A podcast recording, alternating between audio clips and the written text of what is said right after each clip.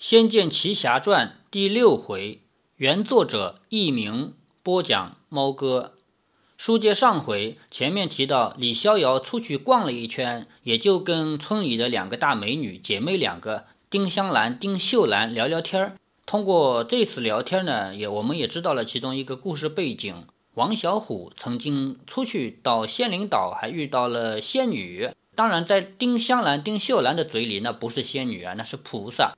求回来了仙药，把他本来被洪大夫判了死刑的老爸给救活了。后来李逍遥回家呢，他自己的婶婶已经重病，洪大夫也来了。是王小虎先发现了李逍遥婶婶李大娘她重病，然后请人来帮忙把她抬到床上，还请来了洪大夫。洪大夫看过以后，也给他判了死刑。说你还是趁现在这个时间，你多尽尽孝，也就是让他吃好喝好算了吧。那李逍遥就问王小虎，是不是真的去仙灵岛找到过灵药？王小虎呢说是的，但是呢不建议他再去，因为仙灵岛是一个去了不能回来的地方。也正好王小虎自己运气好，碰到的是其中心地最好的那个仙女。仙灵岛的规矩是不能让外人进入。所以一年到头，仙灵岛周围都是巨浪滔天，这是岛上那些道姑们行施的法术。如果说像王小虎这样不小心也能闯上去的，对于这样来到岛上的人呢，一般来说就是要么处死啊，或者用其他手段，反正就是不让岛上的秘密传到外面去。王小虎碰到的是一个心地最好的，也就是我们马上要出场的女主角赵灵儿。赵灵儿偷偷的给了他药，并且把这里的规矩告诉了他，叫他以后既不要再来了，也不要跟别人说起。所以李逍遥这个时候也很矛盾，但是他心里还是想去。也就在这个时候呢，住在他们店里的三个苗人在上面吵吵闹闹的。李逍遥过去，然后三个苗人看他，这个时候才看出他来说怎么这么熟悉，就问他：“你老爸十年前在哪里？”这个时候就怀疑他们十年前那场大战出现的大侠可能是这个小孩的老爸，因为从年龄上算，这个小孩十年前只有九岁嘛，不可能是他。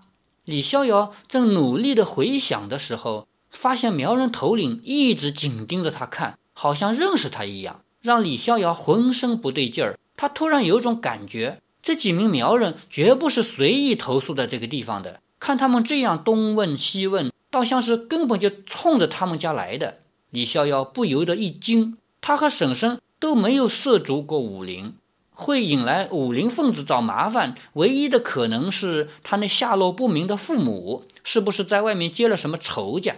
这么一想，李逍遥暗自叫苦连天，几乎已经可以想到他和婶婶要被灭门了，成为余杭镇上最轰动的新闻。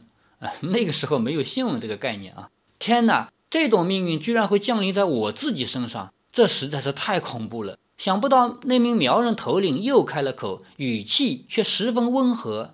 想不起来就算了，那时候你年纪还小，若想得起来，倒不争了。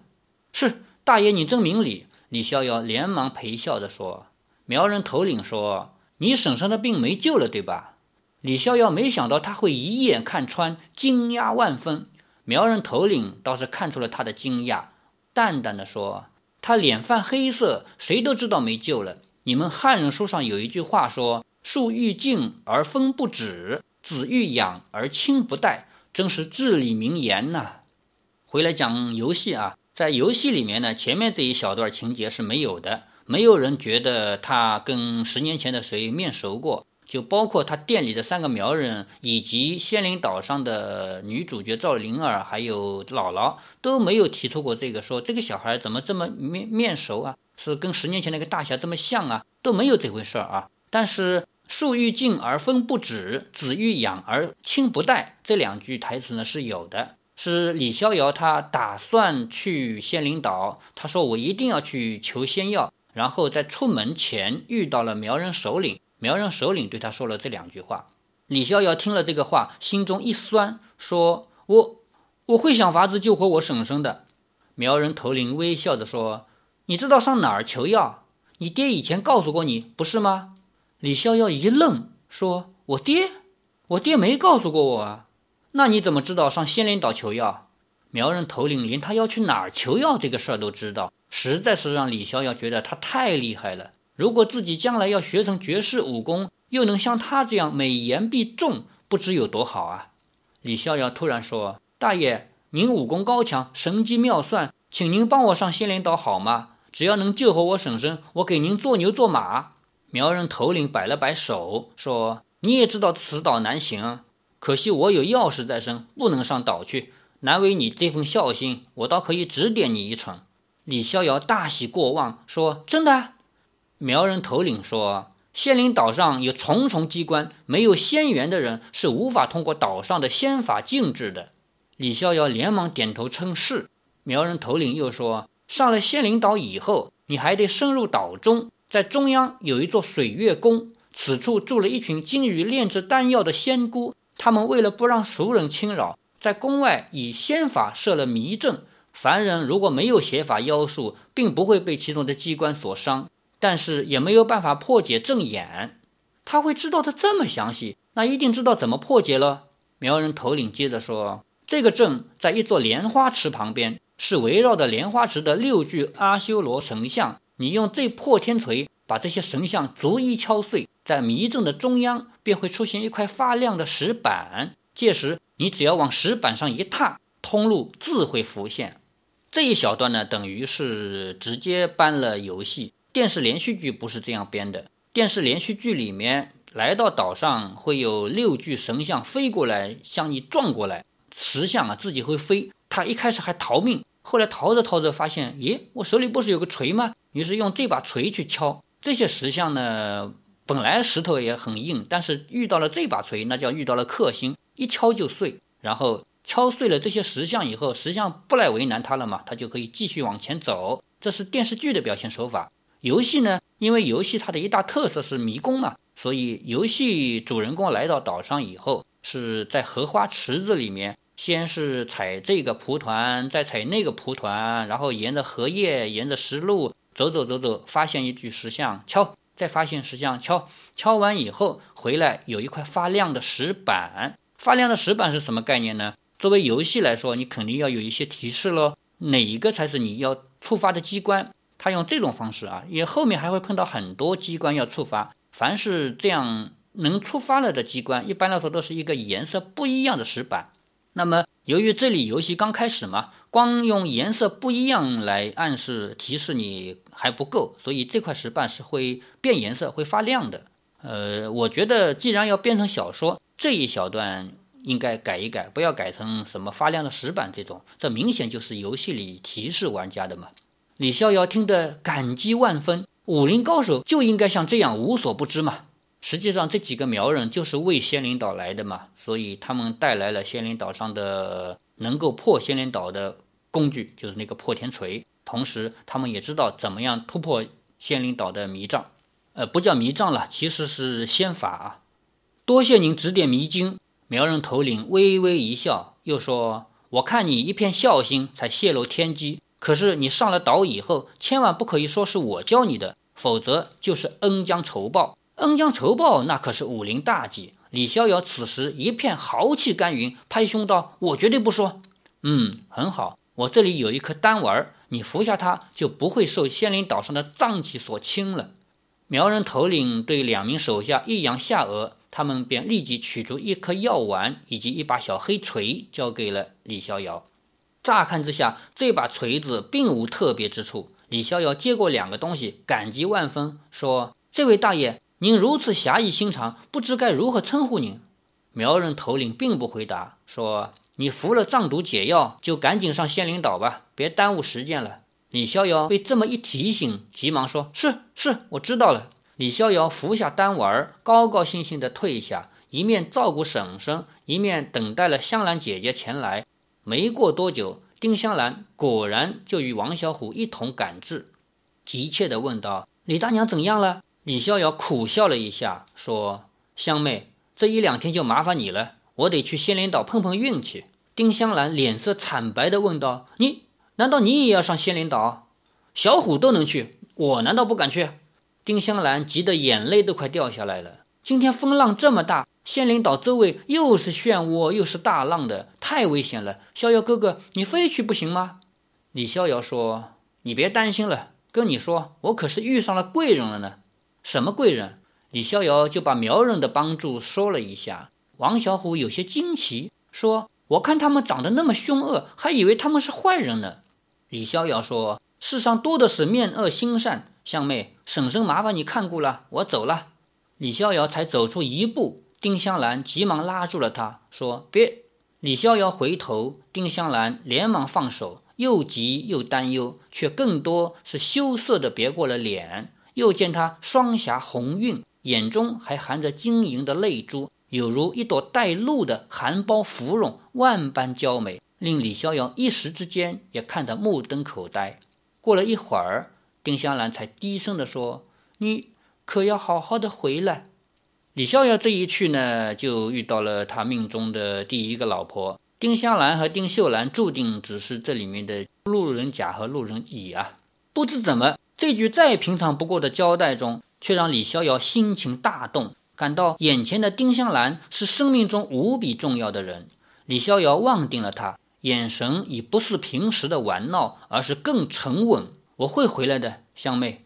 说完，李逍遥头也不回地跨出了客厅大门，直奔港口。才走到半路，便飘起雨来。最近这几天总是风雨交加，天气十分不好。李逍遥冒着雨奔到港口边，只见所有的船都紧紧地绑在码头边，随着海浪沉浮不已。除了几名苦力在雨中收拾船只之外，便没有别人了。关于天气呢，是小说家的。为了增加上岛的难度，小说这里安排了一个是天气，第二个是让。原来带小说里面带他去的这这个船夫啊不同意，所以他自己利用他的能力啊，自己修了一条船上岛。这些是小说对游戏的改编。李逍遥奔至岸边的一所大屋，这是船行老大方老板的渔行，除了做大笔生意以外，也当做来自各地的船夫们歇息之处。里头不少身强体健的船夫，或站或坐。李逍遥才一走近。就闻到汉子们身上那混合着汗水的盐味儿。他们一见李逍遥，有的就起身招呼他。我有一次去一个打鱼的港口，就是那里停了很多小船。当然，这个小船不是说那种几个人能摇的小船啊，也是机动的。但是跟那种运输船来说相比啊，小得多了。那个港口我去了，觉得我几乎就没法呼吸。我是一个不生活在海边的人。所以那种海鱼打上来之后，而且作为船呢，肯定不可能说打上来一百条鱼就真的一百条鱼全部清理了，全部卖掉了，肯定会带一些呃海里的，包括鱼类和其他其他动物这样的尸体啊。所以在那个港口停的几十，可能有好几十艘这样的船呢，我闻到一股令我实在很难受的味道。所以我猜想李逍遥到的这个地方也是这样的。李逍遥闻到这些汉子们那混合着汗水的盐味儿，应该不止盐味儿，还有鱼腥味儿。他们一见李逍遥，有的就起身招呼他：“小李，这么大的雨，你来做什么？快过来烤火，咱们一块吃烤鱼吧。”李逍遥抖了抖身上的雨珠，跨入这大宅中，说：“方老板在不在？”一名略微发福、身穿锦缎长袍的男子从后面走了出来。他身上的锦袍虽然是上等的苏绣。却毫不在意地拉起一角束在腰际。这不修边幅的穿法，并非因为老板太过低俗，而是为了与船夫们打成一片，刻意地将华服穿得如此豪爽，也时常就地蹲在众人之间，与他们一起大啖烤食。这个左边一个口，右边两个火，就是右边右边是盐，念蛋就是日啖荔枝三百颗的那个啖，大啖烤食，饮酒说笑。也许是因为连这种小地方都会注意讨好下人，家财万贯的方老板居然在这群贫苦的船夫口中颇受爱戴，势力也不小。方老板见到李逍遥冒雨前来，笑着说：“这不是小李子吗？你想通了，要到我的船行来帮忙了。”这是后面要提到的，因为李逍遥离开这个渔村，他也没有什么经费说来雇一条船上哪儿去。那么这个方老板一直在招人。李逍遥也不愿意来他这儿干活，后来呢，就以工叫勤工俭不叫学啊，勤工俭路啊，就一边帮他干活，一边坐他的便船去了苏州。这是后文。李逍遥说：“不，有件事要麻烦方老板。”方老板便拉着李逍遥的手一块儿坐入众人中，说：“有什么事尽管说一声，我能办就办。”李逍遥说：“我婶婶病了，洪大夫说没救，我想到仙莲岛上求药。”众人一听，原本喧哗的大堂突然静了下来。笑眯眯的方老板也收起了笑容，说：“小李子啊，不要说这是风雨之日，船只不能出海，就算是万里无云的好天气。”我也不能让我这帮兄弟靠近仙灵岛的。一名船夫说：“仙灵岛风浪太大，好像有鬼怪在作乱似的，你还要上去？你疯了！”方老板说：“你一片孝心，我知道。莫非你听说了王小虎的例子？”李逍遥点了点头，方老板却摇头说：“是小虎的孝心感动了上天，老王才好的，根本没有什么仙女菩萨。你别做梦了。不信你问水生叔，他可是经验最老的。”一名白发苍苍、身体却黑瘦硬朗的男子坐在角落，抬起了他精瘦的没有一点鱼肉的脸，就是没有多余的肉的脸，望着李逍遥说：“我在仙灵岛附近好几次差点翻了船，连我都不敢去。小子，你更要死了心。”李逍遥急着说：“那那有谁能行呢？”所有的船夫都露出了无奈的苦笑，在场也没有人愿意眼睁睁地看着李逍遥到那么危险的地方去。在游戏里没有这一小段情节啊。游戏里边，李逍遥来到了码头上，码头上一共两个人嘛，一个是水生叔，还有一个是张四哥。其中有一个就带着他去了仙灵岛。在这里改编中呢，水生叔肯定是不肯，张四哥当然也不肯。李逍遥说：“是张四哥带小虎上去的，我去找张四哥。”方老板一把拉住李逍遥，说：“你别胡闹。”张老四年轻不懂事，竟然带小虎上岛，害小虎被大浪卷走。虽然运气太好，小虎没事儿，可是万一小虎就怎么了？你说他怎么对得起王家？他后悔的不得了，你就别再去难为他了。我说他不会再带你去的，他肯，我也不让他带。李逍遥待了一会儿，才缓步起身说：“方老板，各位大哥，我知道你们是为我好，担心我，可是我非救我婶婶不可。”方老板说：“有这心就够了，不枉你婶婶养你一场。”这时，李逍遥已经大步走了出去，不理会身后众人的感叹。他知道不可能有人带他出海，方老板的命令如此，那么绝不会有人敢违背。他只能靠自己的能力。李逍遥快步赶到船行南边的小丘，此地也是村民口中的旧船头。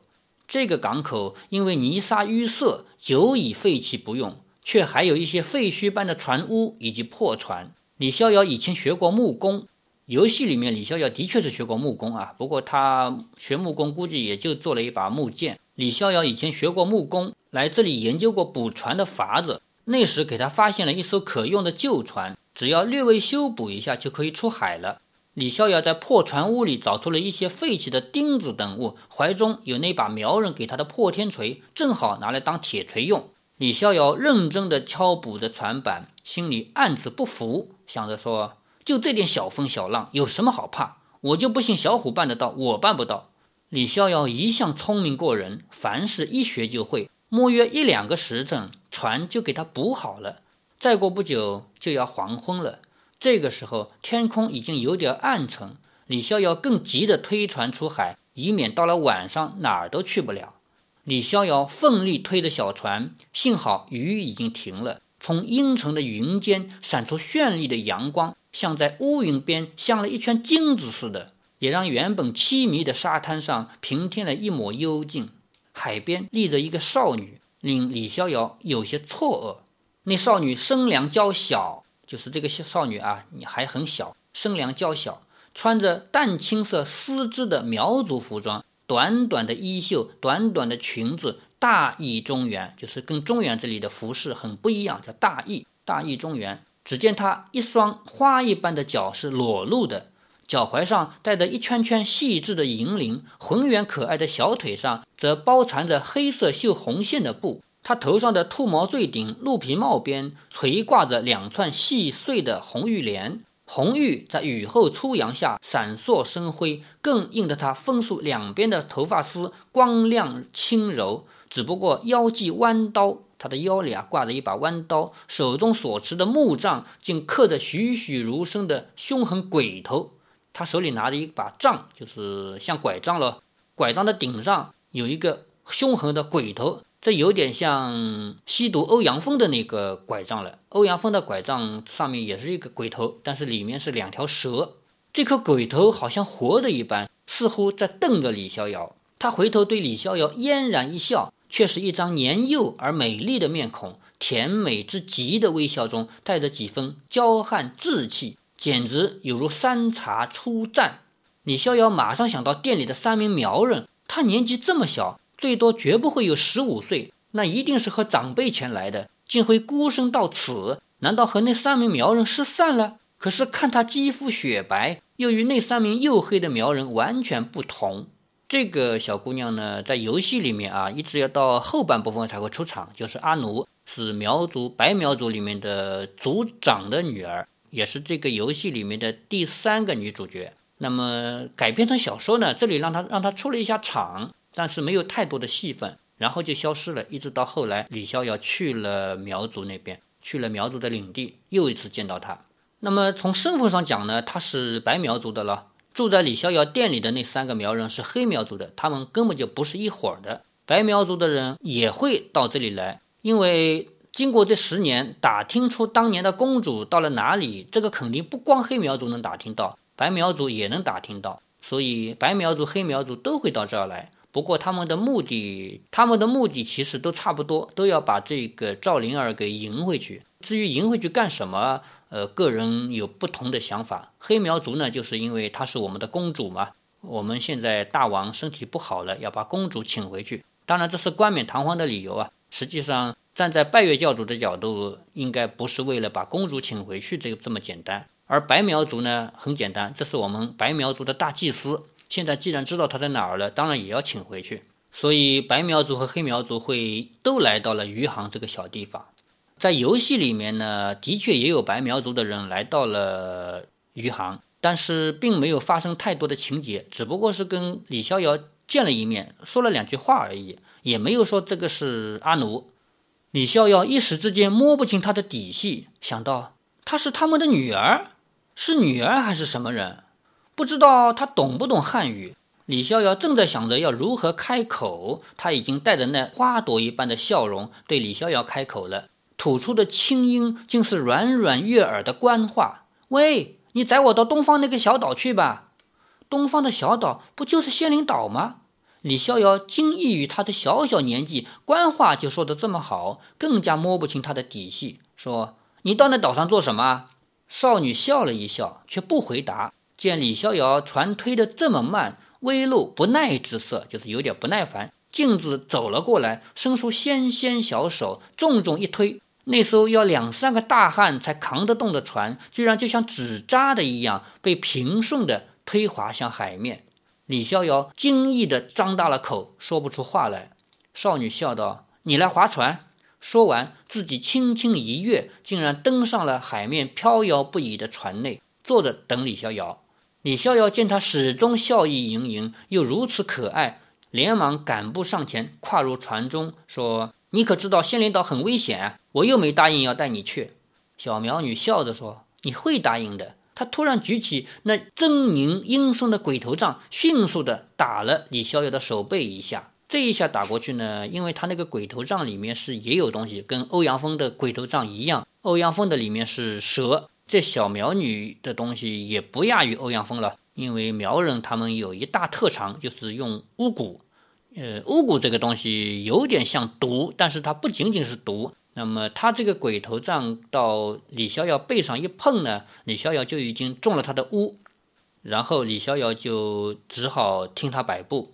那么接下来李逍遥的确会带着他去了仙灵岛，但是到了仙灵岛以后呢，这个小美女，因为我刚才说过啊，是小说的作者把这一段给补上来的。这个小美女还不可以安排她见到第一主角、第一女主角赵灵儿。如果让她见到的话，这个整个情节要做大改动了嘛？所以上了仙灵岛以后，她是会发生一些意外，最终见到赵灵儿的还是李逍遥。好，欲知后事如何，且听下回分解。